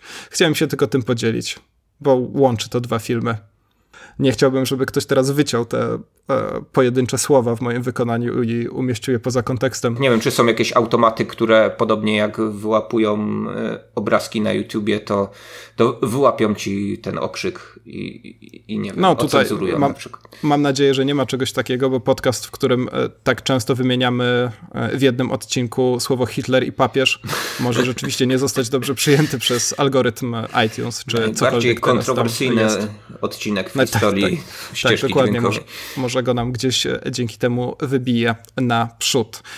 I do tego wybijania naprzód zachęcamy też was. Czy mogę już zachęcać, drogich słuchaczy, do promowania tego podcastu za nas, bo my nie umiemy? Czy jeszcze chcesz coś powiedzieć o jakimś filmie, o jakiejś nominacji, o jakimś swoim przeżyciu? Nie, myślę, że na możemy, emocjach swoich. Możemy, możemy zmierzać do y, szczęśliwego końca, y, zwłaszcza, że Poczta Polska mnie wzywa. Tak? To, to wytłumaczę się przed słuchaczom, dlaczego y, nie, pani w okienku dla, dlaczego, dlaczego nie ma formatu y, czasu apokalipsy, tylko dzisiaj taki właśnie skromny, pełnometrażowy, 90-minutowy film. Tak, bo czas apokalipsy będziesz miał pewnie dopiero na poczcie. Także e, zgodnie z przed, przedchwilną zapowiedzią, drodzy słuchacze, e, pamiętajcie bardzo proszę, żeby wystawić temu podcastowi recenzję, na przykład w aplikacji podcasty na, e, na, na iPhone'ach, żeby obserwować nas na Spotify, żeby wystawiać recenzję na Facebooku. To już da się zrobić. Jeszcze kilka tygodni temu nie było takiej możliwości, ale teraz już złamałem ten szyfr i wydaje mi się, że jest ok. No i pamiętajcie też, żeby powiedzieć o tym podcaście jednej losowej osobie na ulicy. Z doświadczenia wiemy, że to działa najlepiej. Dziękujemy bardzo i do usłyszenia. Papa. Auf Wiederhören. Żółwie. Zapomniałem, jak są żółwie po niemiecku, więc tak już niech zostanie.